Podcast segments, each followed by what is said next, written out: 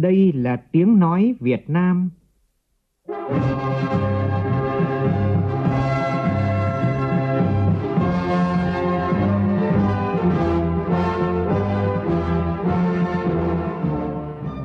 Việt Nam. Là tiếng nói Việt Nam phát thanh từ Hà Nội, thủ đô nước Cộng hòa xã hội chủ nghĩa Việt Nam.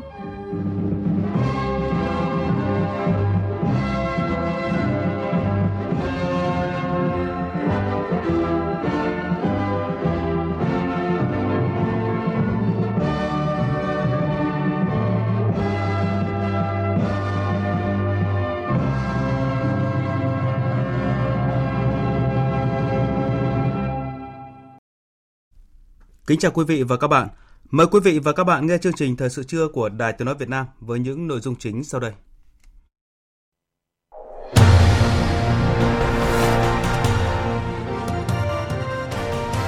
Thủ tướng Phạm Minh Chính dự lễ động thổ dự án khu công nghiệp Việt Nam Việt Nam Singapore ba tại tỉnh Bình Dương, chứng kiến trao giấy chứng nhận cho các nhà đầu tư, trong đó có dự án trị giá một tỷ đô la Mỹ của tập đoàn Lego. Xuất khẩu lao động khởi sắc nhờ các thị trường trọng điểm mở cửa đón lao động nước ngoài trở lại sau thời gian dài đóng băng vì đại dịch. Sử dụng dịch vụ công trong xử lý vi phạm giao thông mang tới nhiều thuận lợi cho người vi phạm. Nhìn từ thành phố Hà Nội sau hơn nửa tháng áp dụng hình thức nộp phạt trực tuyến. Trong phần tin quốc tế, Chủ tịch Trung Quốc Tập Cận Bình và Tổng thống Mỹ Joe Biden có cuộc điện đàm đầu tiên kể từ khi chiến sự xảy ra tại Ukraine.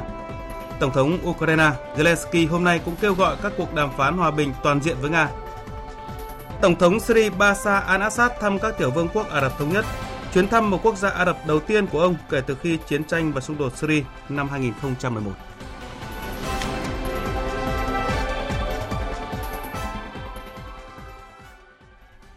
Bây giờ là tin chi tiết.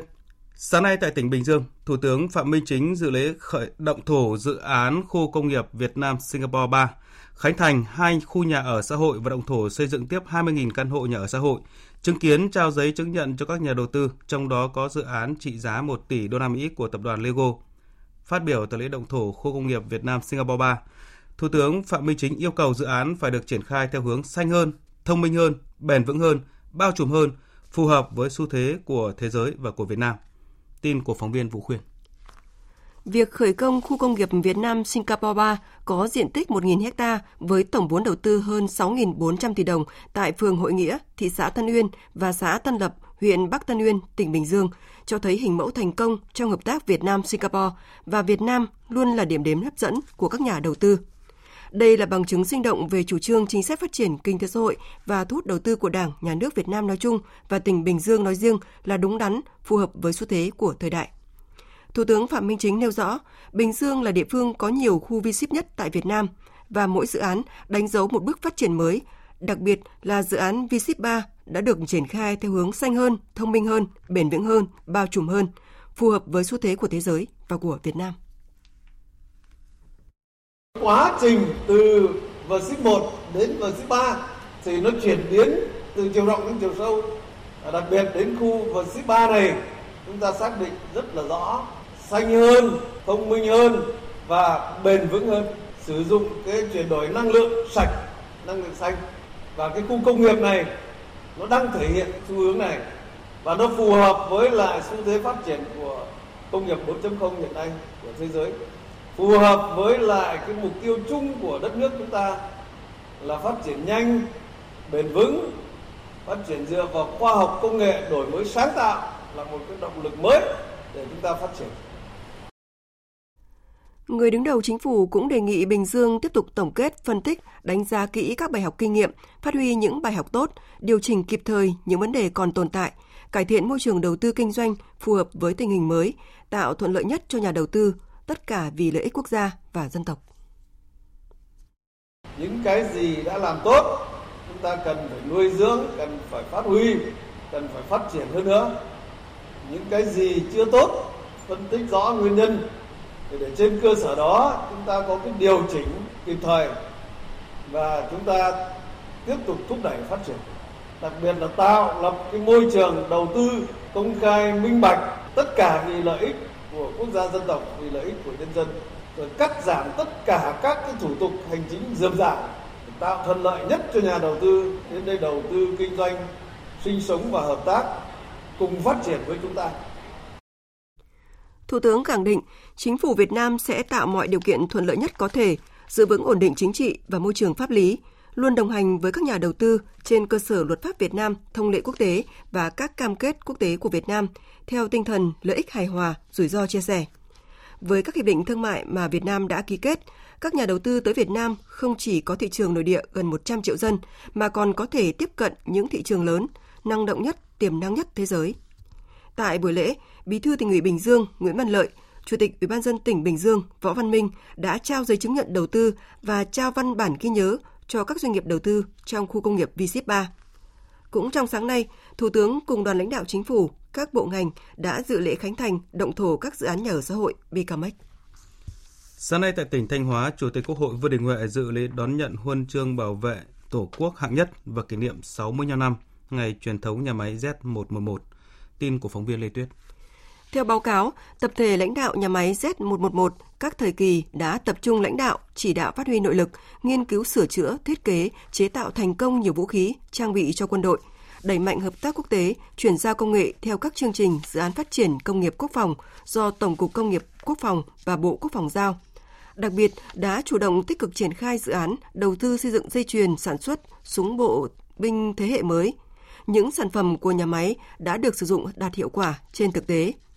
Nhà máy Z một một một, các nhà máy thuộc Tổng cục Công nghiệp Quốc phòng làm chủ, được khoa học công nghệ sản xuất đầy đủ vũ khí, trang bị khí tài hiện đại cho từng sư đoàn bộ binh, góp phần xây dựng quân đội cách mạng chính quy hiện đại, đáp ứng ngày càng tốt hơn yêu cầu xây dựng và bảo vệ Tổ quốc Việt Nam. Phát biểu tại buổi lễ, Chủ tịch Quốc hội Vương Đình Huệ lưu ý, Tổng cục Công nghiệp Bộ Quốc phòng cần tập trung nghiên cứu, phát huy nội lực là chủ yếu, cần tập trung huy động đa dạng các nguồn tài chính cho phát triển công nghiệp quốc phòng, từ quỹ dự trữ ngoại hối, nguồn ngân sách nhà nước, vốn đối ứng, quỹ đầu tư phát triển và nguồn tài chính hợp pháp khác.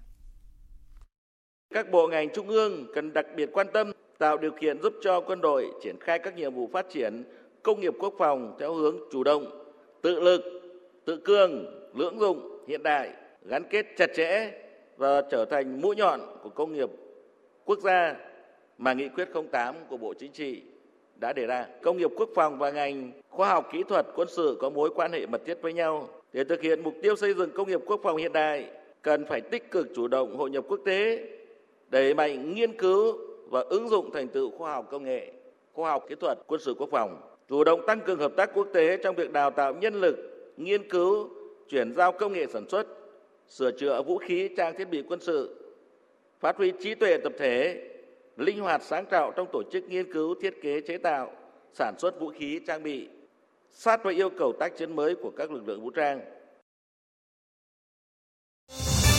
Thời sự vê o vê, nhanh, tin cậy, hấp dẫn.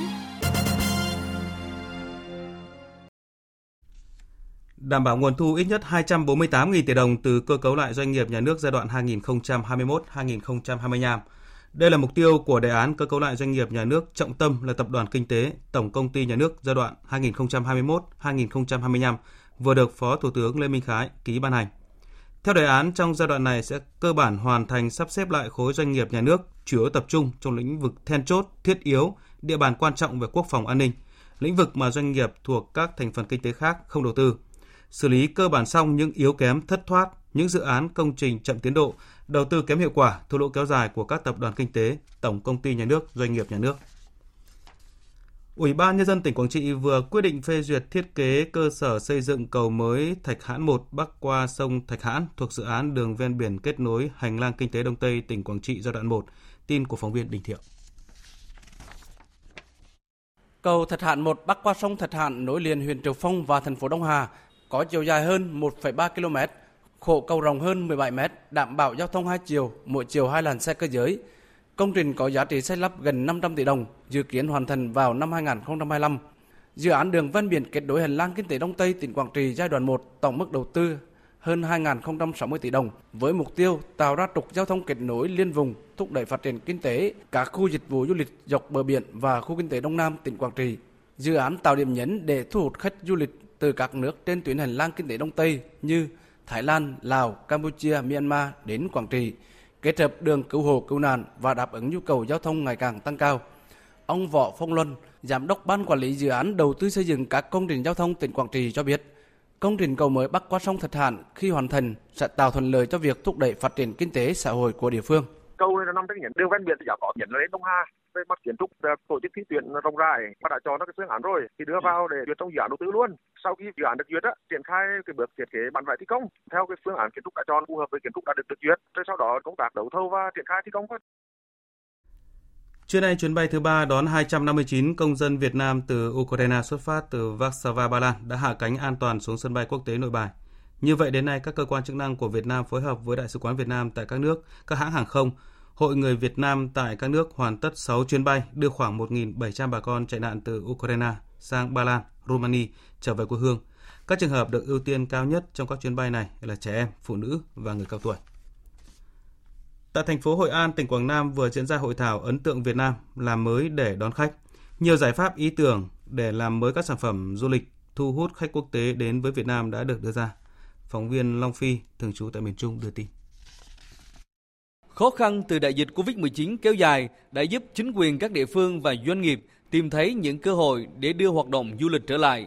Làm mới mình là thông điệp chính được đưa ra tại hội thảo.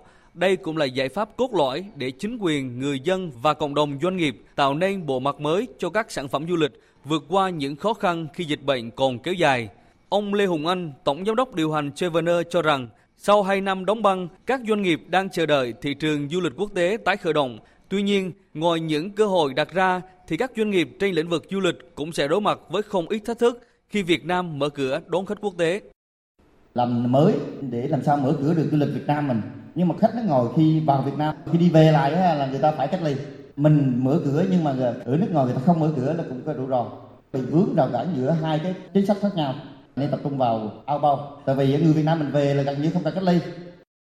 Nhiều ý kiến cho rằng cần chuẩn bị các kịch bản mới cho năm hai không hai không đi kèm với các chỉ tiêu, các nhóm giải pháp, chương trình hành động cụ thể theo tinh thần nghị quyết một hai tám của Chính phủ để phục hồi thị trường du lịch trong nước và quốc tế.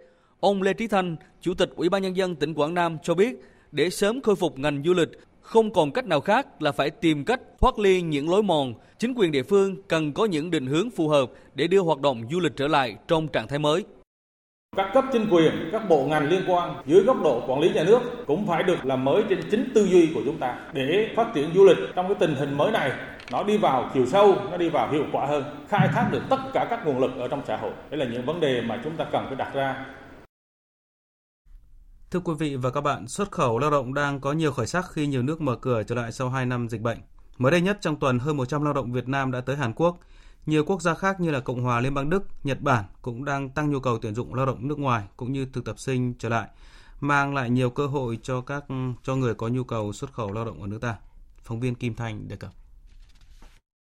Sau khi tham khảo các thông tin tuyển dụng thực tập sinh, du học ở nước ngoài từ các công ty, Lê Xuân Linh, sinh viên năm thứ hai trường Cao đẳng Kỹ thuật Công nghệ, hy vọng sau khi tốt nghiệp ngành điện sẽ có cơ hội được sang Đức làm việc. Họ giới thiệu một số ngành nghề ở Đức, em thấy rất là tốt. Em cũng muốn có cơ hội để làm việc bên đấy. Về nghề điện, mức lương là ít nhất bảy mươi đến tám mươi triệu một tháng. Trong phiên giao dịch việc làm thanh niên diễn ra mới đây tại Hà Nội, các doanh nghiệp thông báo tuyển hơn hai nghìn năm trăm chỉ tiêu tuyển dụng, xuất khẩu lao động và tám trăm chỉ tiêu tuyển sinh. Đơn cử công ty cổ phần du học quốc tế em ca hát có nhu cầu tuyển chọn nhiều thực tập sinh Nhật Bản cho mười ngành nghề với mức thu nhập dự kiến từ ba mươi lăm đến bốn mươi triệu đồng một tháng. Theo ông Lê Ngọc Hữu, phụ trách nhân sự công ty cổ phần phát triển thương mại và nhân lực quốc tế, do các nước đang có nhu cầu tuyển dụng lao động với số lượng lớn nên nhiều doanh nghiệp trong nước đang tuyển lao động đi làm việc tại nước ngoài. Tiêu chuẩn về tuyển dụng thì không có gì là là khác so với trước, thế nhưng cái cơ hội của các bạn thì thật sự là nhiều. Ở cái thời điểm này thì nhu cầu tăng lên lên rất là nhiều. Do quãng thời gian vừa qua thì cái lượng lao động của Việt Nam mình nhập cảnh sang đấy nó khá là ít. Thế thì với cái mục tiêu rằng số lượng các bạn ấy trúng tuyển và xuất cảnh thì nó sẽ dao động trong tầm từ khoảng một nghìn năm trăm đến một nghìn tám trăm người trong năm nay. Du học Cộng hòa Liên bang Đức và Nhật Bản cũng là xu hướng được giới trẻ lựa chọn trong thời gian gần đây bởi thủ tục đơn giản, chỉ cần tốt nghiệp trung học phổ thông, đủ sức khỏe học tập và làm việc, đáp ứng tiêu chuẩn ngoại ngữ. Đây là lý do công ty cổ phần cung ứng chất lượng cao có nhu cầu tuyển dụng ba trăm chỉ tiêu đi du học Đức và ba trăm chỉ tiêu du học Nhật Bản. Ông Nguyễn Quyết, phụ trách tuyển dụng công ty cổ phần cung ứng chất lượng lao động cao cho biết. Chính phủ các nước thì họ đã mở cửa cho bay thẳng sang các nước người ta rồi. Cho nên bây giờ là một cái điều kiện thuận lợi để các bạn có thể là đi những cái chương trình như này. Với lại những các bạn muốn có một kiến thức rộng hơn, muốn trải nghiệm một cái đất nước mới, một cái môi trường làm việc mới và có một cái thu nhập như là đột biến thì các bạn ấy sẽ tìm đến con đường mà du học và xuất khẩu lao động. Ngay từ đầu năm nay, ngành Lao động Thương binh và Xã hội Hà Nội đã thực hiện kế hoạch với mục tiêu trong năm nay sẽ đưa ba nghìn năm trăm lượt người lao động đi làm việc ở nước ngoài. Bên cạnh đó, tiếp tục có những khảo sát về nhu cầu đi làm việc ở nước ngoài của người lao động, đồng thời tổ chức các khóa học đào tạo huấn luyện cho người lao động có kỹ năng nghề nghiệp và trình độ để cung ứng khi có đơn hàng của thị trường lao động Nhật Bản, Hàn Quốc và Trung Quốc. Ông Nguyễn Hồng Dân, Phó Giám đốc Sở Lao động Thương binh và Xã hội Hà Nội cho biết. Cho đến thời điểm này thì cái tín hiệu rất là khả quan, ví dụ như là thị trường Nhật Bản, Hàn Quốc và Trung Quốc thì cũng đã dần dần mở cửa và đón lực lượng lao động cũng như là thực tập sinh. Thế và hiện nay thì các cái đơn vị doanh nghiệp hoạt động trong dịch vụ xuất khẩu lao động thì chúng tôi cũng đã có những cái cung cấp thông tin. Hiện nay cái nguồn xuất khẩu lao động và thực tập sinh cũng rất là dồi dào. Trước khi dịch họ cũng đã được đào tạo rất là bài bản. Thế mà vì dịch là họ chưa đi được thì bây giờ là các cái thị trường mở cửa thu hút lao động thì tiếp tục là tổ chức những cái khóa đào tạo để mà cung ứng khi mà có các cái đơn hàng của các cái thị trường lao động ở Nhật Bản, Hàn Quốc và Trung Quốc. Thực hiện mục tiêu đưa chín mươi nghìn lao động Việt Nam đi làm việc ở nước ngoài theo hợp đồng, hiện nay Cục Việc làm cũng như Bộ Lao động Thương binh và Xã hội đang tích cực hỗ trợ cho người lao động trong việc cung ứng nhân lực cho các doanh nghiệp tham gia đưa lao động đi làm việc ở nước ngoài. Ông Vũ Trọng Bình, Cục trưởng Cục Việc làm, Bộ Lao động Thương binh và Xã hội khẳng định. Hiện nay thì Cục Việc làm cũng như Bộ Lao động Thương binh và Xã hội đang tích cực để hỗ trợ cho người lao động trong cái việc cung ứng lực lượng lao động cho các doanh nghiệp tham gia và đưa lao động đi nước ngoài, cũng như các hệ thống trung tâm dịch vụ việc làm, sáu mươi ba trung tâm trong toàn quốc đang rất tích cực tham gia hỗ trợ các doanh nghiệp cung ứng lao động đi nước ngoài. Chúng ta vừa phục vụ cho nhu cầu trong nước cũng như vừa phục vụ cho nhu cầu với các đối tác nước ngoài. Người lao động thì có rất nhiều cái cơ hội để lựa chọn, rất nhiều cái nhu cầu rất là đa dạng tùy thuộc vào cái mong muốn của người lao động. Đến với một số thông tin đáng chú ý khác trong lĩnh vực y tế. Công nghệ thực tế ảo mắt thần được đưa vào quy trình thay khớp gối tại Bệnh viện Đa khoa Tâm Anh, thành phố Hồ Chí Minh. Đây là một công nghệ kỹ thuật cao bậc nhất thế giới, lần đầu tiên được áp dụng tại nước ta và khu vực Đông Nam Á, nâng cao hiệu quả và hiệu suất trong phẫu thuật thay khớp gối nhân tạo, mở ra nhiều cơ hội cho người bệnh thoái hóa khớp gối đang ngày một nhiều không chỉ ở Việt Nam mà trên toàn thế giới. Tin của phóng viên Thúy Nga.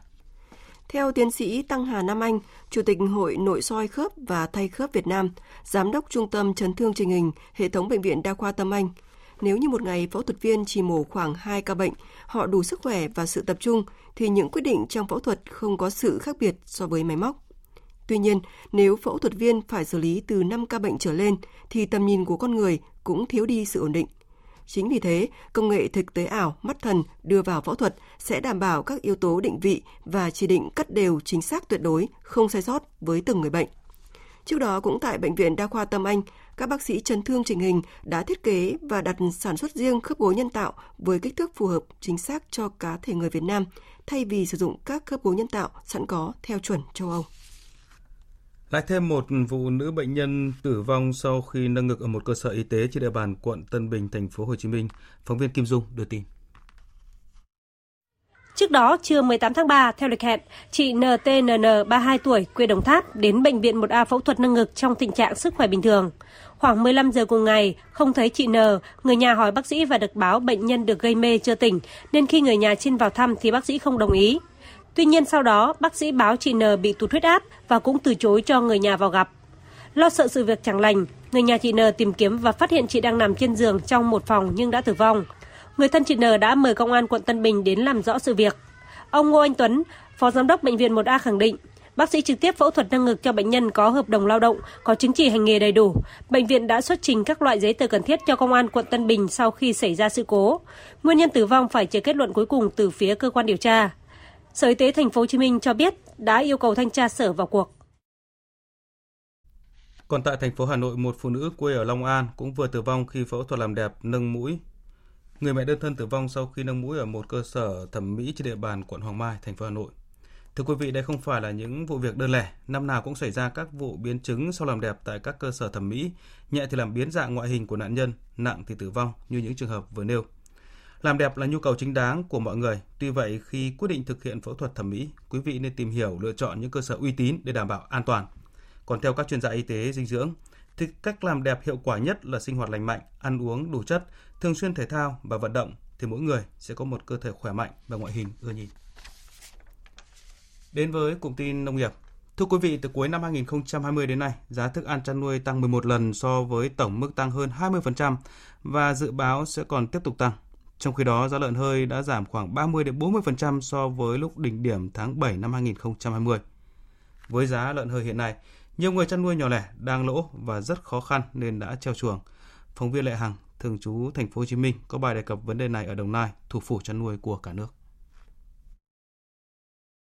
Trại chăn nuôi heo của ông Nguyễn Quang Thụy ở xã Gia Tân Ba, huyện Thống Nhất, tỉnh Đồng Nai đang có ba mươi con heo nái và hơn hai trăm con heo thịt. Đây là một trong số ít trại chăn nuôi ở đây còn duy trì được đàn heo ở thời điểm này. Ông Thụy cho biết, với gần hai mươi năm nuôi heo, chưa bao giờ người chăn nuôi khó khăn như lúc này. Thời gian tới, nếu giá thức ăn chăn nuôi tiếp tục tăng thì càng nuôi càng lỗ. Từ Tết bây giờ là có năm mươi con heo nái mà giảm hết hai mươi con rồi. Heo con nó đẻ ra bán, người ta chẳng mua, thì buộc phải nuôi. Heo thịt thì vẫn còn mà bây giờ giảm là phải giảm đầu heo nái nó không đẻ nữa thì và tiếp tục chắc còn giảm nữa. Lý do nợ nần vốn thì không có, chuồng trại làm ra tưởng nuôi còn kiếm ăn được mà bây giờ nó vậy không nuôi nữa bởi vì chưa nuôi đã thấy lỗ rồi nuôi làm gì thì bỏ chuồng không vậy. Không riêng trại heo của ông Thụy mà nhiều người chăn nuôi nhỏ lẻ ở tỉnh Đồng Nai cũng đang gặp khó khăn. Theo ông Nguyễn Kim Đoán, Phó Chủ tịch Hiệp hội Chăn nuôi tỉnh Đồng Nai, do giá thức ăn chăn nuôi tăng cao, nhiều người chăn nuôi nhỏ lẻ đã nghỉ nuôi. Trong tình hình hiện nay, để duy trì được đàn gia súc gia cầm thì chỉ có cách người chăn nuôi làm tốt an toàn sinh học, phòng ngừa dịch bệnh để giảm bớt chi phí. Với những cái trang trại của nông dân ấy, thì sẽ buộc phải giảm đàn. Nếu vẫn muốn tiếp tục duy trì cái ngành chăn nuôi để cắt bớt lỗ, còn nếu mà cứ kéo dài cái tình trạng mà giữ lại cái đàn hoặc là tái đàn thì cái việc bù lỗ chưa biết nó sẽ kéo dài đến cái thời điểm nào và như vậy thì sẽ dễ dàng bị phá sản. Hiện nay, phần lớn nguyên liệu sản xuất thức ăn chăn nuôi của nước ta đều nhập khẩu, trong đó thức ăn chăn nuôi chiếm tới khoảng bảy mươi phần trăm chi phí giá thành chăn nuôi. Theo một số công ty sản xuất thức ăn chăn nuôi, hai loại nguyên liệu chiếm thành phần lớn trong thức ăn chăn nuôi là bắp và đậu nành. Thời gian qua, giá liên tục tăng cao do thời tiết không thuận lợi. Hiện nay, giá nguồn nguyên liệu này tiếp tục tăng cao do ảnh hưởng của cuộc chiến Nga và Ukraine. Ông Phạm Đức Bình, Tổng Giám đốc Công ty Cổ phần Thanh Bình cho biết giá bắp trước đây từ bốn nghìn năm trăm đồng một kg đến sáu nghìn đồng một kg, bây giờ là hơn mười nghìn đồng một kg. Giá nguyên liệu sản xuất thời gian qua đã tăng bốn mươi phần trăm, trong khi giá thức ăn chăn nuôi chỉ mới tăng hơn hai mươi phần trăm, nên thời gian tới giá có thể tăng thêm khoảng hai mươi phần trăm nữa. Hiện nay, công ty cũng đã tìm cách thay thế một số loại nguyên liệu nhập khẩu như bắp bằng một số nguyên liệu khác trong nước để giảm giá thành sản phẩm. Trước đây là xài chủ yếu là bắp và đậu nành, thì chỉ có cái phần năng lượng là bắp á, chúng ta có thể đổi sang là tấm ra, trong gạo nâng lên tí nữa là xài khoai mì, từ đó nó cũng sẽ có thể giảm giá thành. Nay giờ giá khoai mì thì khoảng sáu nghìn ba trăm, tính toán về cái chuyện sử dụng nó vẫn có lợi hơn là bắp mười nghìn thì cao quá. Khoai mì này thì chỉ sử dụng được cho heo thôi, à, cá là được, nhưng mà xài khoai mì để sử dụng cho gà thì lại khó. Cơn bão giá thức ăn chăn nuôi hiện nay đang bào mòn sức chống chọi của người chăn nuôi. Sau khi đã trải qua những thiệt hại do dịch tả heo châu Phi trước đây, hiện nay giá heo hơi bấp bênh cộng với giá thức ăn chăn nuôi tăng cao làm cho người chăn nuôi thêm điều đứng. Còn công ty sản xuất thức ăn chăn nuôi trong nước thì rất bị động nguồn cung nguyên liệu và phải nhập khẩu với giá cao. Trong khi Việt Nam là nước có lợi thế về xuất khẩu nông nghiệp nhưng mỗi năm phải nhập khẩu hàng triệu tấn bắp và đậu nành cho ngành sản xuất thức ăn chăn nuôi. Cũng trong lĩnh vực nông nghiệp, người nuôi tôm ở Sóc Trăng đã bắt đầu khởi động vụ nuôi tôm nước lợ với kế hoạch thả nuôi là hơn năm mươi mốt nghìn ha. Để hướng đến một vụ nuôi thành công, ngành chức năng tỉnh đã có những khuyến cáo định hướng về thời điểm thả nuôi, nhân rộng các mô hình nuôi tôm hiệu quả, ứng dụng khoa học công nghệ. Phóng viên Thạch Hồng, thường trú khu vực Đồng bằng Sông Cửu Long phản ánh. Ngành nông nghiệp Sóc Trăng và người nuôi tôm cũng nhận định, nhìn chung mùa vụ nuôi tôm năm hai không hai mốt đã cơ bản thành công về kế hoạch diện tích sản lượng, trong khi tỷ lệ thiệt hại không nhiều. Đây là một tín hiệu khả quan và đã phát huy hiệu quả trong công tác chỉ đạo sản xuất và phòng chống dịch bệnh của ngành nông nghiệp. Ông Trần Quang Cần, Giám đốc Hợp tác xã Thủy sản Hưng Phú, huyện Cù Lao Dung cho biết. Đã đưa ra những cái lịch thả cụ thể cho bà con nông dân, á, thì bà con nông dân áp dụng vào đó để mà có thể né được cái những cái thời tiết cực đoan để có thể thả đúng thời vụ là, là cho tôm nó phát triển tốt. Còn ông Nguyễn Văn Tân, quản lý khu nuôi tôm, công ty thủy sản sạch tỉnh Sóc Trăng cho rằng mình nuôi cái mô hình ao bạc này nè, thì cái cái việc mà phòng trừ dịch bệnh rồi về chất lượng tôm rồi chú nghĩ nó sẽ đạt hơn. Tại vì cái cái ao bạc này nè, khi mà tôm mà nó bị ví dụ như bị bệnh đi, mình sẽ mình sẽ bỏ cái nước đó, đó mình thay nước đó, cái lượng nước có thể mình mình bỏ cái lượng nước cũ hết, mình thay lượng nước mới vô, tức là cái cái cái ao nó sẽ cái ao tôm nó sẽ sạch hơn. Theo Chi cục Thủy sản tỉnh Sóc Trăng, khung lịch thời vụ thả tôm nước lợ trên địa bàn tỉnh năm nay được bắt đầu từ ngày mười tháng một và sẽ kết thúc vào ngày ba mươi tháng chín. Bà Quách Thị Thanh Bình, Phó Chi cục trưởng Chi cục Thủy sản tỉnh Sóc Trăng cho biết thêm.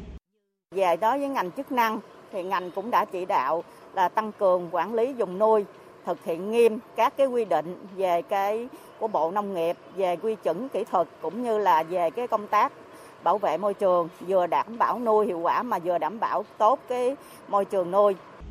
Sóc Trăng đặt mục tiêu trong năm nay sẽ thả nuôi tôm nước lợ năm mươi mốt nghìn héc ta với sản lượng một trăm chín mươi sáu nghìn tấn. Để đạt được mục tiêu này, địa phương sẽ tập trung những hộ nuôi nhỏ lẻ với nhau thành các hợp tác xã, tổ hợp tác theo hướng tập trung, hợp tác thành các vùng sản xuất nguyên liệu lớn, liên kết với các doanh nghiệp cung ứng vật tư đầu vào gắn với thị trường tiêu thụ theo chuỗi giá trị. Đẩy mạnh việc nhân rộng mô hình nuôi ứng dụng công nghệ cao gắn với bảo vệ môi trường sinh thái, thích ứng biến đổi khí hậu, giảm giá thành sản xuất để nâng cao giá trị và phát triển bền vững. Liên quan đến dự án thủy lợi Suối Đá trị giá chín mươi tỷ đồng tại xã Quảng Hòa, huyện Đắk Lắk có nhiều bất cập, chậm tiến độ khiến người dân mòn mỏi chờ trong khô khát mà Đài Tiếng nói Việt Nam đã phản ánh. Chủ đầu tư dự án cam kết sẽ hoàn thành vào cuối tháng tư tới. Tin của phóng viên Công Bắc thường trú khu vực Tây Nguyên. Ông Nguyễn Quang Hưng, Chánh Văn phòng Ban Quản lý dự án đầu tư xây dựng các công trình nông nghiệp và phát triển nông thôn tỉnh Đắk Nông, đại diện chủ đầu tư dự án thủy lợi Suối Đá tại xã Quảng Hòa, huyện Đắk Lắk thừa nhận dự án có một số bất cập, thiếu sót dẫn đến chậm tiến độ. Đến nay, dự án đã được gia hạn đến lần thứ tư và thời hạn phải hoàn thành theo quyết định mới nhất của Ủy ban nhân dân tỉnh Đắk Nông là ngày ba mươi tháng tư năm hai nghìn không trăm hai mươi hai. Theo ông Hưng, kênh dẫn nước chính của dự án chỉ còn hơn hai trăm mét nữa là hoàn thành. Tuy nhiên, việc thi công tại vị trí này lại đang rất khó khăn do kết cấu của khu vực này chủ yếu là đá tảng. Quá trình thi công là nó vướng cái địa chất của nó ở dưới là đá ấy quá, mình không làm máy được.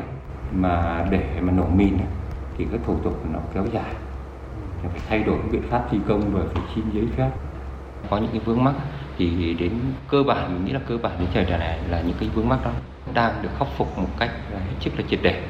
Dự kiến là tháng tư năm sau. Thưa quý vị, thời điểm quyết toán thuế năm hai nghìn không trăm hai mươi mốt đang đến gần. Để tạo thuận lợi cho người nộp thuế, Cục Thuế thành phố Hà Nội đã lên kế hoạch đẩy mạnh hỗ trợ doanh nghiệp người nộp thuế qua phương thức trực tuyến, trong đó phấn đấu số lượng hồ sơ quyết toán thuế của cá nhân gửi đến cơ quan thuế theo phương thức điện tử đảm bảo đạt trên chín mươi phần trăm. Khi thực hiện đăng ký và sử dụng tài khoản giao dịch điện tử, cá nhân người nộp thuế sẽ được thụ hưởng rất nhiều lợi ích như cá nhân có tài khoản giao dịch điện tử có thể kê khai, nộp hồ sơ quyết toán thuế thu nhập cá nhân mà không cần nộp bản giấy đến cơ quan thuế.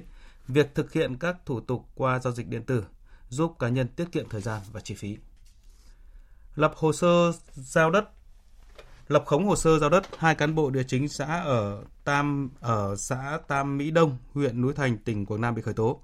Theo điều tra của cơ quan công an địa phương, trong quá trình công tác, hai cán bộ này đã lợi dụng chức vụ quyền hạn lập khống hồ sơ giao đất cho người không có tên thật tại địa phương và tham mưu cho các cơ quan liên quan cấp giấy chứng nhận quyền sử dụng đất không đúng quy định. Ủy ban nhân dân huyện Núi Thành đã thu hồi giấy chứng nhận quyền sử dụng đất cấp sai quy định. Hiện vụ việc đang được công an huyện Núi Thành tiếp tục điều tra làm rõ. Thưa quý vị, sau hơn nửa tháng, Công an thành phố Hà Nội áp dụng hình thức xử phạt trực tuyến trên cổng Dịch vụ Công Quốc gia. Đến nay, số lượng người vi phạm nộp phạt qua cổng Dịch vụ Công Quốc gia này ngày càng tăng. Điều đó cho thấy hiệu quả của việc ứng dụng công nghệ thông tin trong nâng cao chất lượng cải cách thủ tục hành chính trên lĩnh vực giao thông đường bộ. Phản ánh của phóng viên Việt Cường. Anh Nguyễn Văn Thành, lái xe tuyến Hà Nội Hà Giang cho biết mình bị phạt lỗi đi sai làn đường. Nếu như trước kia khi bị lập biên bản xử phạt vi phạm, anh sẽ phải đến trụ sở công an làm việc theo lịch hẹn, sau đó ra kho bạc nộp tiền và trở lại trụ sở công an làm việc, nhận lại giấy hẹn. Khi hết thời gian hẹn, phải đến trụ sở công an để nhận giấy tờ bị tạm giữ nên phải đi lại ít nhất bốn lần. Nhưng với hình thức xử phạt vi phạm hành chính qua cổng dịch vụ công, người dân không phải đi lại một lần nào, các lái xe tỉnh ngoài cũng không phải đi xa nộp phạt. Người vi phạm chỉ việc ngồi ở nhà, tra cứu trên cổng dịch vụ công quốc gia theo hướng dẫn để làm các thủ tục nộp phạt. Mình có thể nộp phạt trực tuyến và có thể ra nhận bằng tại cái địa chỉ mình nhận dịch vụ giao tại nhà, thì em thấy nó sẽ khá là hữu ích trong cái thời điểm dịch này. Cũng như là một số cái địa phương mà em không nắm rõ cái địa điểm nộp ấy, thì cái thời gian đi tìm rất là lâu. Thế nên là bây giờ mà xử phạt trên cái trực tuyến này thì em thấy nó khá là hữu ích ạ. Phòng Cảnh sát Giao thông Công an Hà Nội cho biết, so với trước kia, khi áp dụng nộp phạt giao thông qua dịch vụ công cấp độ ba bốn, người vi phạm sẽ không còn phải mất công tới bốn lần đi lại nữa. Thay vào đó, Cảnh sát Giao thông sẽ lập và nhập biên bản vi phạm hành chính vào hệ thống phần mềm xử lý vi phạm trên cổng dịch vụ công quốc gia. Sau đó, hệ thống sẽ tự động ra quyết định xử phạt, gửi lại số quyết định cho người vi phạm qua số điện thoại đăng ký. Từ số quyết định vi phạm này, người vi phạm có thể vào hệ thống tra cứu thông tin, tiến hành nộp phạt trực tuyến tại nhà. Đây được coi là một đổi mới để phục vụ người dân tốt hơn. Sau hơn nửa tháng triển khai, đã có rất nhiều trường hợp đồng tình với việc áp dụng hình thức này. Thiếu tá Đào Việt Long, Phó trưởng phòng Cảnh sát Giao thông Công an Hà Nội cho biết. Qua cái việc thực hiện dịch vụ công trong lĩnh vực xử phạt vi phạm hành chính nâng lên cấp độ ba thì người dân chỉ đến trụ sở cơ quan công an để nhận lại giấy tờ sau khi đã nộp phạt trực tuyến và sau khi đã nhận được quyết định trực tuyến qua cổng dịch vụ công quốc gia, và tiến tới là dịch vụ công quốc gia kết nối với cả bưu điện thì người dân không cần phải đến cơ quan công an để giấy tờ mà lực lượng cảnh sát giao thông chúng tôi sẽ chuyển lại uh, giấy tờ qua hệ thống bưu điện đến uh, địa chỉ của người dân đăng ký. Việc áp dụng hình thức nộp phạt trực tuyến giúp người dân có thể nộp phạt ở bất cứ đâu, tiết kiệm tối đa thời gian, chi phí, rút gọn thủ tục hành chính. Đây cũng là mục tiêu để xây dựng chính phủ điện tử, hướng tới chính phủ số, cải cách thủ tục hành chính, giảm giấy tờ công dân. Đồng thời, phục vụ việc kết nối các cơ sở dữ liệu chuyên ngành, phục vụ công tác quản lý nhà nước về an ninh trật tự và hoạch định chính sách phát triển kinh tế xã hội. Tiếp theo là một số thông tin thời tiết với phần tổng hợp của biên tập viên Nguyễn Kiên. Khu vực Bắc Bộ và Bắc Trung Bộ sau buổi sáng duy trì hình thái thời tiết có sương mù và mưa nhỏ, độ ẩm trong không khí rất cao. Thì đến trưa và chiều trời đã giảm mây, một số nơi có nắng và tăng nhiệt. Nhiệt độ cao nhất ngày hôm nay ở Bắc Bộ phổ biến từ hai mươi lăm đến hai mươi tám độ. Riêng khu Tây Bắc có nắng nhiều hơn nên nhiệt độ có nơi lên tới ba mươi hai độ. Nam Trung Bộ ban ngày có nắng, thời tiết đẹp thuận lợi cho hoạt động ngoài trời dịp cuối tuần. Nhiệt độ cao nhất từ hai mươi chín đến ba mươi hai độ. Đến chiều tối và đêm có mưa rào và dông vài nơi. Tây Nguyên và Nam Bộ vẫn là nơi có nắng mạnh, nhiệt độ ở mức cao ba mươi ba đến ba mươi lăm độ. Cảnh báo chỉ số tia cực tím ở mức rất cao, gây ảnh hưởng đến sức khỏe. Nếu ra ngoài vào thời điểm nắng mạnh thì quý vị và các bạn cần trang bị các phương tiện che chắn cơ thể, tránh ảnh hưởng bởi tia cực tím. Khu vực này cũng cần lưu ý chiều tối và đêm vẫn có khả năng cao xuất hiện mưa trái mùa, đề phòng các hiện tượng thời tiết nguy hiểm như lốc sét và gió giật mạnh trong mưa dông.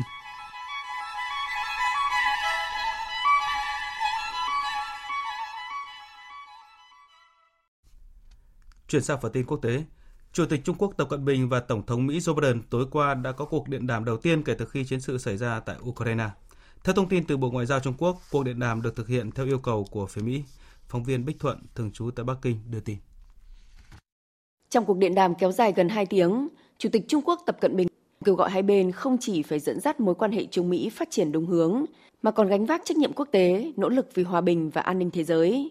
Về vấn đề Ukraine, ông Tập Cận Bình cho rằng ưu tiên hàng đầu hiện nay là tiếp tục đối thoại đàm phán, tránh gây thương vong cho người dân, ngăn chặn khủng hoảng nhân đạo, sớm ngừng bắn và chấm dứt chiến tranh. Ông cũng kêu gọi các bên ủng hộ đối thoại đàm phán giữa Nga và Ukraine để đạt được kết quả và hướng tới hòa bình. Trong khi Mỹ và NATO cũng nên đối thoại với Nga để giải quyết mấu chốt của cuộc khủng hoảng Ukraine và hóa giải những lo ngại về an ninh của cả Nga và Ukraine. Về quan hệ song phương, lãnh đạo Trung Quốc cho rằng Trung Quốc và Mỹ có những bất đồng trong quá khứ và hiện tại và sẽ còn có những bất đồng trong tương lai. Vấn đề then chốt là kiểm soát bất đồng và mối quan hệ Trung Mỹ phát triển ổn định, có lợi cho cả hai bên. Đây là cuộc điện đàm đầu tiên giữa nguyên thủ hai nước Trung Mỹ sau khi cuộc chiến giữa Nga và Ukraine xảy ra và là lần đối thoại thứ tư giữa ông Tập Cận Bình và Joe Biden trên cương vị nguyên thủ quốc gia. Trong lúc này trên thực địa, bất chấp những căng thẳng, việc Nga và Ukraine tiếp tục đối thoại đang cho thấy những tín hiệu tích cực cho hòa bình Ukraine. Cả hai bên bắt đầu đề cập đến giai đoạn đàm phán ý nghĩa hay khả năng tiềm tàng cho một thỏa thuận ngừng bắn. Biên tập viên Phạm Hà thông tin. Tổng thống Ukraine Volodymyr Zelensky hôm qua kêu gọi các cuộc đàm phán hòa bình toàn diện với Nga. Trong một video được công bố sáng nay, Tổng thống Zelensky khẳng định Các cuộc đàm phán về hòa bình, về an ninh cho Ukraine cần thực chất, công bằng và không chậm trễ.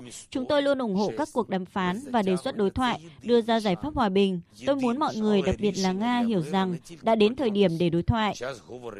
Giới chức nước này cho rằng sẽ mất khoảng vài ngày đến hơn một tuần để hai bên đạt được một thỏa thuận hòa bình và lãnh đạo Nga-Ukraine cũng sẽ gặp nhau. Trong khi đó, đánh giá về tiến trình hòa đàm hiện nay, ông Vladimir Medensky, trưởng đoàn đàm phán Nga cho biết, các cuộc hòa đàm giữa Nga và Ukraine về quy chế trung lập của quốc gia Đông Âu này đang ghi nhận được những tiến triển. Lập trường của hai bên về vấn đề này đã tiến gần ở mức có thể. Trong cuộc điện đàm với Tổng thống Pháp Emmanuel Macron hôm qua, Tổng thống Nga Vladimir Putin cũng nêu rõ lập trường để Nga và Ukraine có thể tiến tới một thỏa thuận ngừng bắn. Người phát ngôn Điện Kremlin Dmitry Peskov kêu gọi phía Ukraine cần tích cực hơn trong đàm phán. Nga đang nỗ lực dồn sức và thể hiện sự sẵn sàng trong đàm phán, nhưng phía Ukraine là rất chậm. Chúng tôi hy vọng sự can dự tích cực của Ukraine để đạt được thỏa thuận hài hòa tất cả những vấn đề và kết thúc nhanh những gì đang diễn ra. Chiến dịch quân sự đặc biệt của Nga tại Ukraine bước sang tuần thứ tư liên tiếp, nhưng bắt đầu có những nhận thức chung giữa hai bên về đường nét của một giải pháp ngoại giao. Theo một số nhà phân tích, có một số kịch bản đối với Ukraine hiện nay, bao gồm khả năng Nga có thể sẽ triển khai lực lượng quân sự lớn hơn để đạt được mục tiêu nhanh hơn và toàn diện hơn. Hiện cũng có những lo ngại về nguy cơ lặp lại kịch bản Afghanistan, nhưng giới quan sát cho rằng Tổng thống Putin không muốn lặp lại kịch bản này. Đến với các thông tin quốc tế đáng chú ý khác, hôm qua Tổng thống Syria Bashar al-Assad bất ngờ thăm các tiểu vương quốc Ả Rập Thống nhất U A E. Đây là chuyến thăm một quốc gia Ả Rập đầu tiên của ông kể từ khi chiến tranh và xung đột Syria bắt đầu vào năm hai không một một. Tổng thống Syria đã có cuộc gặp với Thái tử Al-Hanian, gặp Thủ tướng các tiểu vương quốc Ả Rập Thống nhất Al-Maktoum. Tại các cuộc gặp, lãnh đạo Syria và các tiểu vương quốc Ả Rập Thống nhất nhấn mạnh tầm quan trọng của việc đảm bảo sự toàn vẹn lãnh thổ của Syria, cũng như việc các lực lượng nước ngoài phải rút khỏi lãnh thổ quốc gia Trung Đông này. Hai bên cũng đề cập các nỗ lực hỗ trợ về mặt chính trị và các hoạt động nhân đạo cần thiết cho Syria, ủng hộ một giải pháp hòa bình cho các vấn đề tồn đọng tại Syria hiện nay. Trong một tuyên bố mới nhất, người phát ngôn Bộ Ngoại giao Mỹ Ned Price cho biết nước này vô cùng thất vọng về chuyến thăm của Tổng thống Syria Bashar al-Assad tới các tiểu vương quốc Ả Rập Thống nhất. Bộ Ngoại giao Mỹ cho rằng việc tiếp đón của các tiểu vương quốc Ả Rập Thống nhất gây ra rắc rối khi hợp tác hóa chính quyền Syria. Mỹ cũng kêu gọi các quốc gia có ý định quan hệ với chính quyền của Tổng thống Syria Bashar al-Assad nên cân nhắc và thận trọng, cáo buộc nhà lãnh đạo Syria về các tội ác trong hơn một thập kỷ qua. Thổ Nhĩ Kỳ hôm qua khánh thành cầu treo khổng lồ với tổng vốn đầu tư lên tới hai tỷ tám trăm triệu đô la Mỹ bắc qua eo biển Dardanelles, ngăn giữa châu Âu và châu Á. Cầu Kenakeo một nghìn chín trăm mười lăm là một trong những dự án trọng điểm, minh chứng cho những thành tựu về cơ sở hạ tầng quan trọng của chính quyền Tổng thống Tayyip Erdogan trong suốt hai thập kỷ qua. Các công ty xây dựng của Thổ Nhĩ Kỳ và Hàn Quốc chịu trách nhiệm thi công dự án này. Cầu có khoảng cách giữa hai nhịp chính dài nhất so với bất kỳ cây cầu treo nào trên thế giới hiện nay. Lễ khánh thành cầu diễn ra đúng dịp kỷ niệm chiến thắng của Hải quân đế quốc Ottoman trước lực lượng Anh và Pháp tại Dardanelles trong Thế chiến thứ nhất.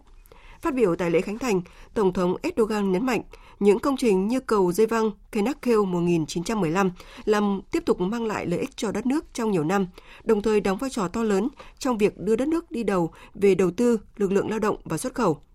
Cầu được khởi công vào tháng ba năm hai không một bảy là cầu thứ tư nối hai bờ châu Âu và châu Á ở Thổ Nhĩ Kỳ. Ba cây cầu còn lại được xây ở Istanbul, Thổ Nhĩ Kỳ. Ba nhà du hành vũ trụ Nga vừa lên trạm vũ trụ quốc tế I S S để thực hiện sứ mệnh kéo dài sáu tháng tại phòng thí nghiệm trên đây.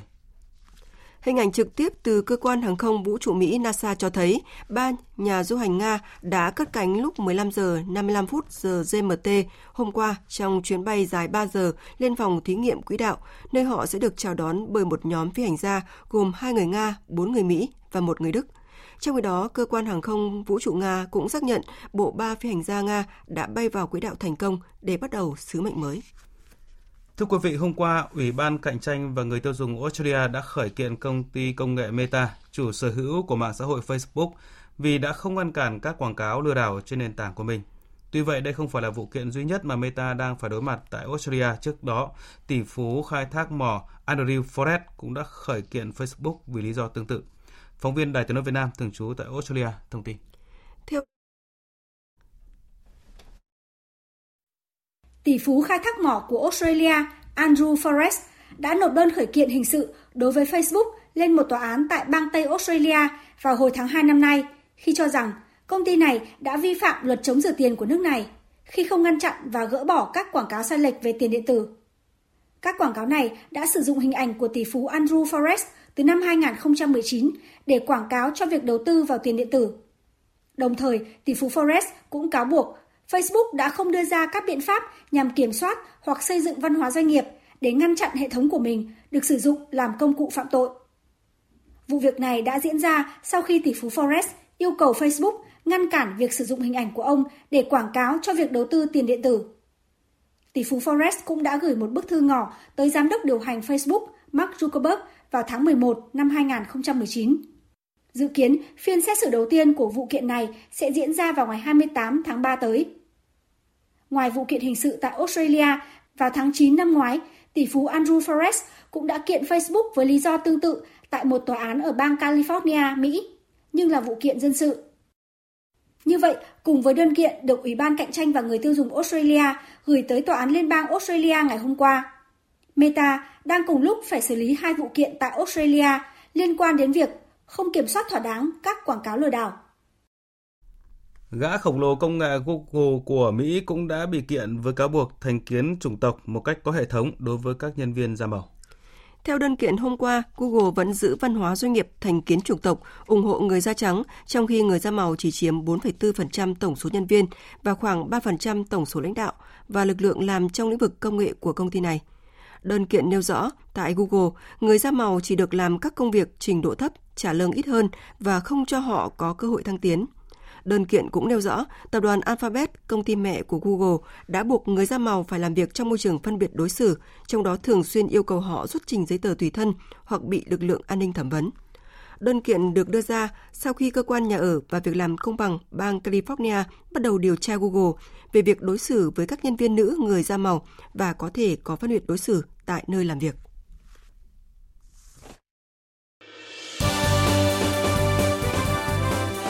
Thời sự tiếng nói Việt Nam. Thông tin nhanh, bình luận sâu, tương tác đa chiều.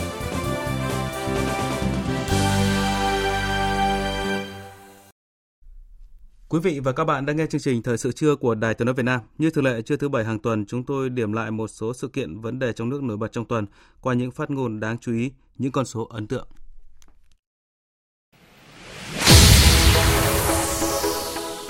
Những phát ngôn ấn tượng, những con số đáng chú ý.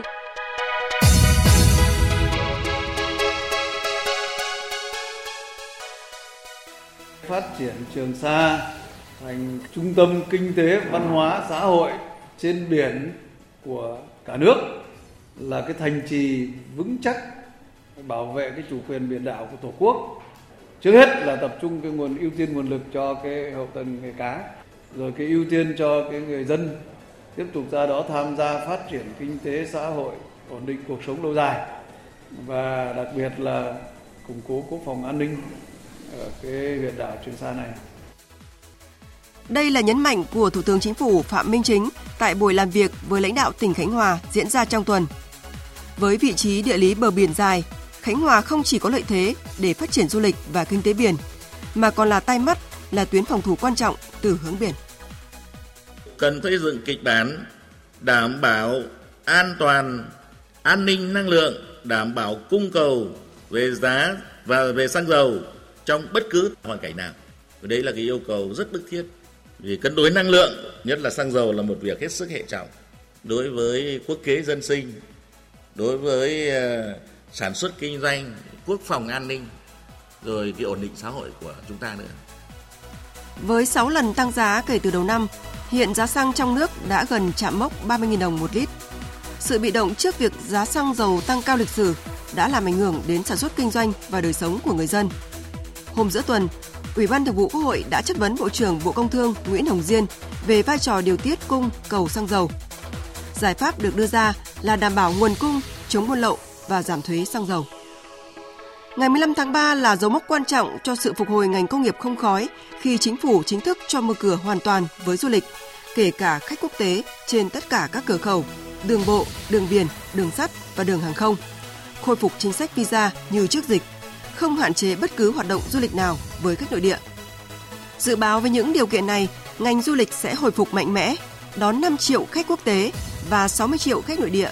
Tổng thu từ du lịch khoảng bốn mươi nghìn tỷ đồng trong năm nay. Hơn sáu triệu người mắc, hơn hai trăm triệu liều vaccine đã được tiêm cho người từ mười hai tuổi trở lên và gần hai triệu liều vaccine cho trẻ từ năm đến mười một tuổi sắp về Việt Nam. Đây là những con số rất đáng chú ý về tình hình dịch bệnh covid mười chín cũng như công tác phòng chống dịch ở Việt Nam trong đợt dịch lần thứ tư này. Hiện Việt Nam là một trong sáu nước có tỷ lệ bao phủ vaccine cao nhất thế giới. Chiến lược vaccine thành công đã góp phần quan trọng để cả nước thích ứng an toàn, linh hoạt với dịch bệnh, từng bước phục hồi và phát triển kinh tế xã hội. Trên năm trăm trường mầm non tư thục phải giải thể do tác động của đại dịch covid mười chín. Phần lớn các trường mầm non phải đóng cửa vì gánh nặng chi phí thuê mặt bằng và đội ngũ giáo viên tan rã do không có trẻ đến trường. Mầm non là bậc học phải nghỉ vì dịch covid mười chín lâu nhất, gặp khó khăn nhất khi phòng dịch cho trẻ và còn bộn bề vướng mắc để có thể phục hồi hoạt động. mười bốn tỷ bốn trăm triệu đô la Mỹ là tổng kim ngạch xuất nhập khẩu hàng nông lâm thủy sản cả nước từ đầu năm đến nay. Số liệu được ngành nông nghiệp công bố trong tuần, trong đó xuất khẩu ước đạt tám tỷ đô la Mỹ, tăng tám mươi sáu phẩy bảy phần trăm so với cùng kỳ. Đây là tiền đề để toàn ngành nông nghiệp hướng tới mục tiêu năm mươi tỷ đô la Mỹ về xuất khẩu nông sản trong năm nay. Khoảng một nghìn bảy trăm công dân Việt Nam từ Ukraine di tản sang Ba Lan và Romania đã được trở về quê hương trên sáu chuyến bay do chính phủ chi trả hoàn toàn kinh phí và sự hỗ trợ của các doanh nghiệp. Chuyến bay thứ ba, tạm coi là chuyến cuối, đưa bà con di tản từ Ukraine sang Ba Lan về nước đã hạ cánh vào trưa nay tại sân bay Nội Bài, Hà Nội. Trở về đây thì cũng rất là cảm ơn Đảng và Chính phủ đã tạo điều kiện cho bà con được về đến quê hương. Về đến đây là thực sự là xúc động lắm. Rất là mãn nguyện, tại vì chính phủ quan tâm đến công dân từng ly từng tí, nào cũng bên cạnh yêu thương người dân Việt Nam.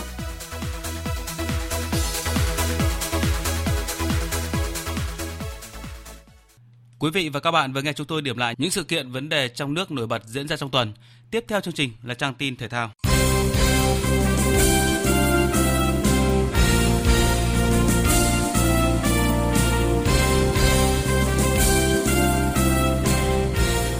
Hôm qua, đội tuyển bóng đá u mười bảy Nam Quốc gia di chuyển đến Đức bắt đầu hành trình tập luyện, thi đấu với các cầu thủ trong học viện của bốn câu lạc bộ tại Bundesliga. Trong hành trình kéo dài bốn tuần, các tuyển thủ lần lượt ghé thăm các câu lạc bộ Borussia Dortmund, Eintracht Frankfurt, ép xê Cologne, Borussia Mönchengladbach. Đây là một phần nằm trong dự án vườn ươm tài năng bóng đá trẻ Việt Nam tại Đức do Liên đoàn bóng đá Việt Nam (vê ép ép), Bundesliga, Next Media phối hợp triển khai chính thức. Tổng thư ký vê ép ép Lê Hoài Anh nhấn mạnh.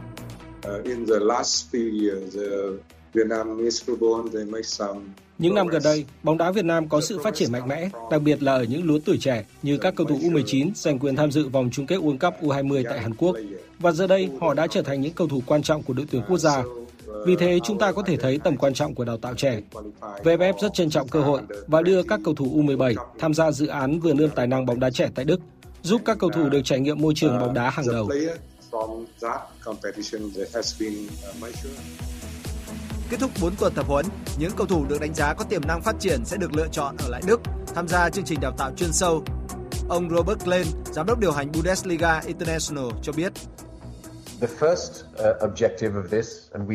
Tham gia dự án này, các tuyển thủ u mười bảy được tập luyện theo một giáo án đặc biệt, được xây dựng bởi giám đốc kỹ thuật và huấn luyện viên của bốn câu lạc bộ với những nội dung đa dạng. Chúng tôi cũng hy vọng đây sẽ là một dự án dài hơi thông qua Next Media với sự hỗ trợ từ vê ép ép và vê pê ép. Bóng đá Việt Nam đang ngày càng phát triển. Tuyển nam chiến thắng đội tuyển Trung Quốc, còn tuyển nữ dự vòng chung kết FIFA World Cup. Futsal hai lần dự World Cup. Chúng tôi thực sự mong muốn góp phần phát triển bóng đá Việt Nam và cũng mong muốn đưa Bundesliga trở thành một giải đấu được yêu thích nhất tại Việt Nam. Trước đó, đê ép lờ đã ký biên bản ghi nhớ với vê ép ép và vê pê ép, cam kết hỗ trợ phát triển bóng đá Việt Nam. Ngày hôm qua, tuyển Việt Nam và đội u hai mươi ba đã có trận đấu tập nội bộ tại sân Trung tâm Đào tạo bóng đá trẻ Việt Nam. Kết quả đội tuyển Việt Nam thắng hai không. Tiền đạo Phạm Tuấn Hải ghi bàn ấn định tỷ số trong hiệp hai sau khi cầu thủ u hai mươi ba đã phản lưới nhà trong hiệp một. Ở trận này, huấn luyện viên Park Hang-seo đã thực hiện nhiều thử nghiệm đội hình, đặc biệt là với các tân binh như Ariano Smith, Hải Huy hay Châu Ngọc Quang. Tiền vệ Quang Hải và một số cầu thủ Hà Nội ép xê chỉ vào sân thi đấu ít phút trong hiệp hai do vừa trải qua trận đá bù với Đông Á Thanh Hóa tại vê lít. Do thủ môn Nguyễn Văn Hoàng và Nguyễn Tuấn Mạnh lần lượt dương tính với Covid mười chín nên huấn luyện viên Park Hang-seo triệu tập bổ sung thủ môn Bùi Tấn Trường mới hết Covid. Liên quan đến các ca chấn thương, tiền đạo Tiến Linh đã trở lại tập luyện bình thường, tiền vệ Hoàng Đức và hậu vệ Quế Ngọc Hải chỉ vận động với cường độ vừa phải.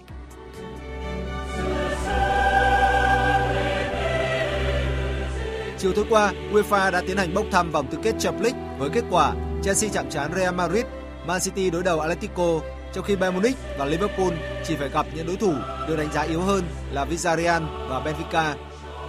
Chelsea chạm trán Real Madrid cũng chính là cuộc tái ngộ của cặp bán kết Champions League mùa giải hai nghìn không trăm hai mươi mốt hai nghìn không trăm hai mươi hai. Khi đó, Chelsea bất ngờ loại Real Madrid với tổng tỷ số ba một để rồi bước lên ngôi vô địch châu Âu.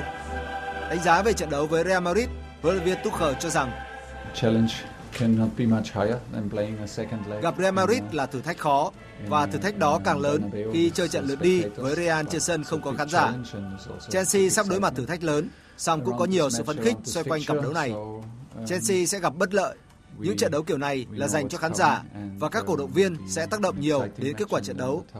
Tôi hy vọng các ông chủ Chelsea tìm ra giải pháp cho chuyện đó, dù cách này hay cách khác.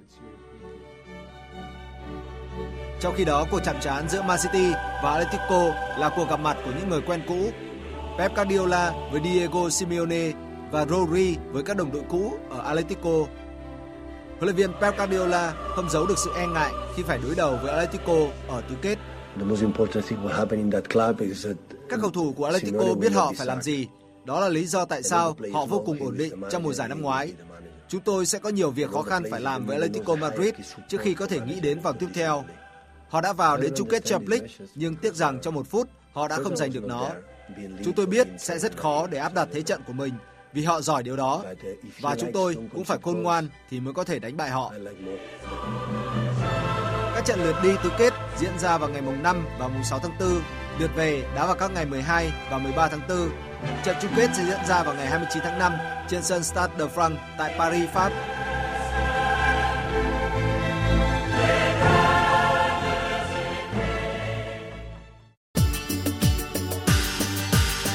Dự báo thời tiết.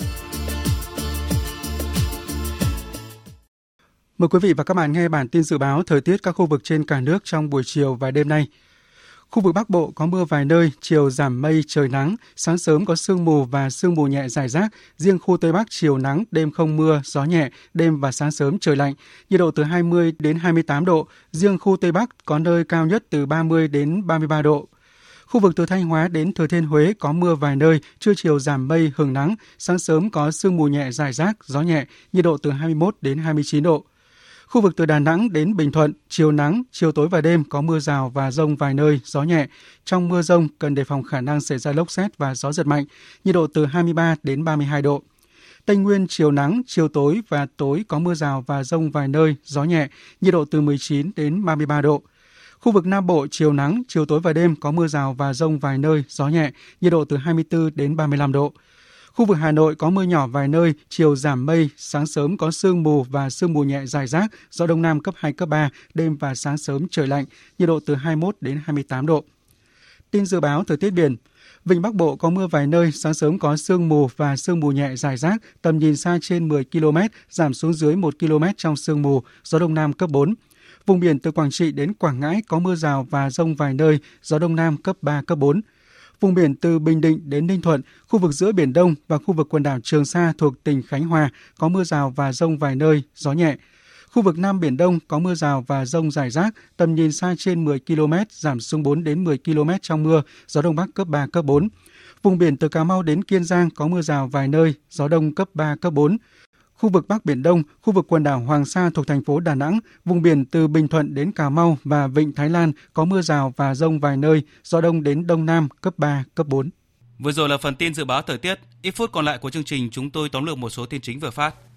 Dự lễ động thổ dự án khu công nghiệp Việt Nam Singapore ba, vê ét i pê ba tại tỉnh Bình Dương, Thủ tướng Phạm Minh Chính đề nghị tỉnh xây dựng khu công nghiệp này thành biểu tượng quan hệ hai nước về mặt kinh tế, mang đậm dấu ấn Singapore, ngày càng xanh, sạch, bền vững, thông minh hơn, hiệu quả, thực chất hơn, mang lại lợi ích cho tỉnh Bình Dương, nhà đầu tư và người dân. Xuất khẩu lao động đang có dấu hiệu khởi sắc khi nhiều nước mở cửa trở lại sau hai năm dịch bệnh. Mới đây nhất trong tuần, hơn một trăm lao động Việt Nam đã tới Hàn Quốc. Nhiều quốc gia như Cộng hòa Liên bang Đức, Nhật Bản cũng đang tăng nhu cầu tuyển dụng lao động nước ngoài cũng như thực tập sinh trở lại. mang lại nhiều cơ hội cho người có nhu cầu xuất khẩu lao động ở nước ta. Chủ tịch Trung Quốc Tập Cận Bình và Tổng thống Mỹ Joe Biden tối qua đã có cuộc điện đàm đầu tiên kể từ khi chiến sự xảy ra tại Ukraine. Theo thông tin từ Bộ Ngoại giao Trung Quốc, cuộc điện đàm được thực hiện theo yêu cầu của phía Mỹ. Trong cuộc điện đàm kéo dài gần hai tiếng, Chủ tịch Trung Quốc Tập Cận Bình kêu gọi hai bên không chỉ phải dẫn dắt mối quan hệ Trung Mỹ phát triển đúng hướng, mà còn gánh vác trách nhiệm quốc tế, nỗ lực vì hòa bình và an ninh thế giới. Phần tóm lược những tin chính vừa phát cũng đã kết thúc chương trình Thời sự trưa của Đài Tiếng nói Việt Nam. Chương trình do các biên tập viên Thu Hòa, Thanh Trường, Hùng Cường, Minh Châu biên soạn và thực hiện với sự tham gia của kỹ thuật viên Hồng Thành. Chịu trách nhiệm nội dung Nguyễn Thị Tuyết Mai.